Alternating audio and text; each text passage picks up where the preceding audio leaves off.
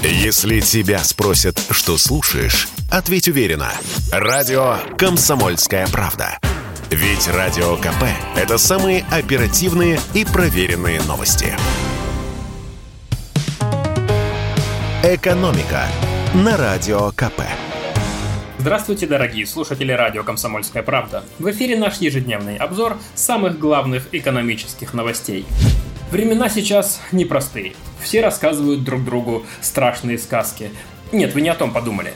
Я сейчас расскажу вам настоящую, старую, страшную, украинскую сказку про Вия. Ну, вы же помните, как там было? Сперва в атаку пошла нечисть среднего пошиба. Она, конечно, хорошо потрепала нервы Хаме Бруту, но тот надежно отгородился от нее святым кругом.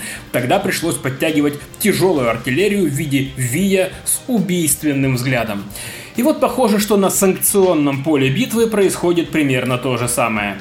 Верхняя ступень на эскалаторе финансовых ограничений. Так называют западные политики меру, о которой стало известно в минувшие выходные.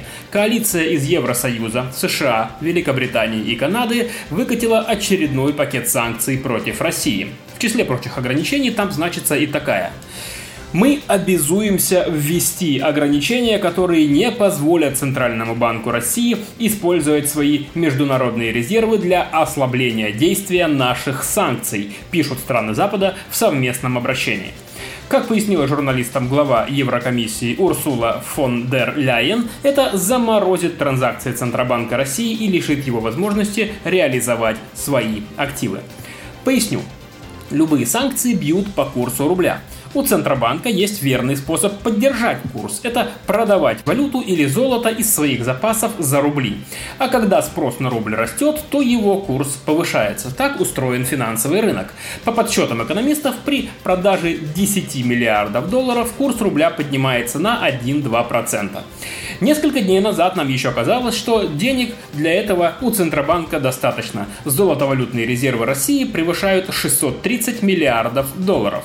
Но если бы эти деньги лежали под ковриком у входа в здание Центробанка, не было бы никаких проблем. Но основная часть средств находится на депозитах зарубежных банках и в иностранных ценных бумагах. По разным оценкам, около 60% этих средств могут быть заморожены.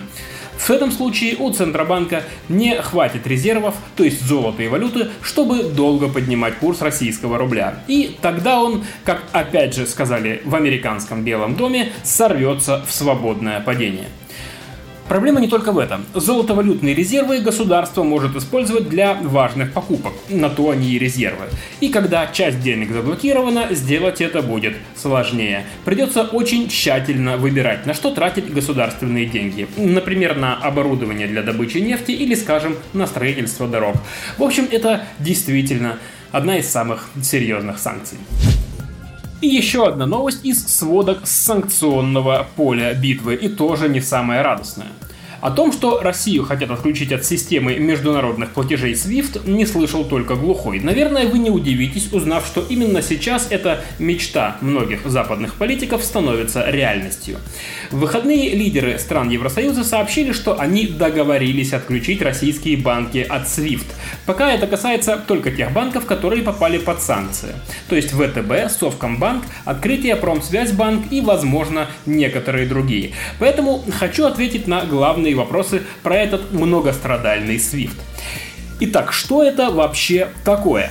SWIFT расшифровывается как Society for Worldwide Interbank Financial Telecommunication, то есть сообщество всемирной межбанковской финансовой связи. Это мозг мировой банковской системы. Он помогает банкам быстро и безопасно переводить деньги друг другу. Системой пользуются 11 тысяч банков в двух сотнях стран.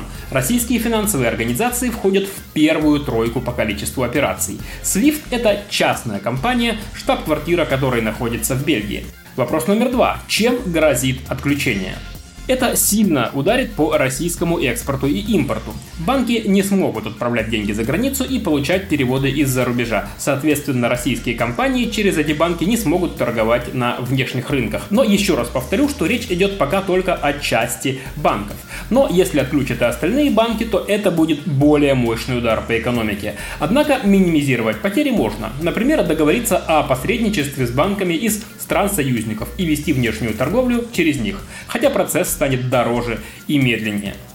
И самый важный для простого человека вопрос, как все это отразится на наших пластиковых картах? Как заверяют в Центробанке, отключение нашей страны и от SWIFT, и даже от Visa и MasterCard на операциях внутри страны никак не скажется, потому что в России все переводы обрабатывает национальная система платежных карт. А вот заплатить такой картой за границей после отключения от SWIFT, скорее всего, не удастся. Экономика на радио КП.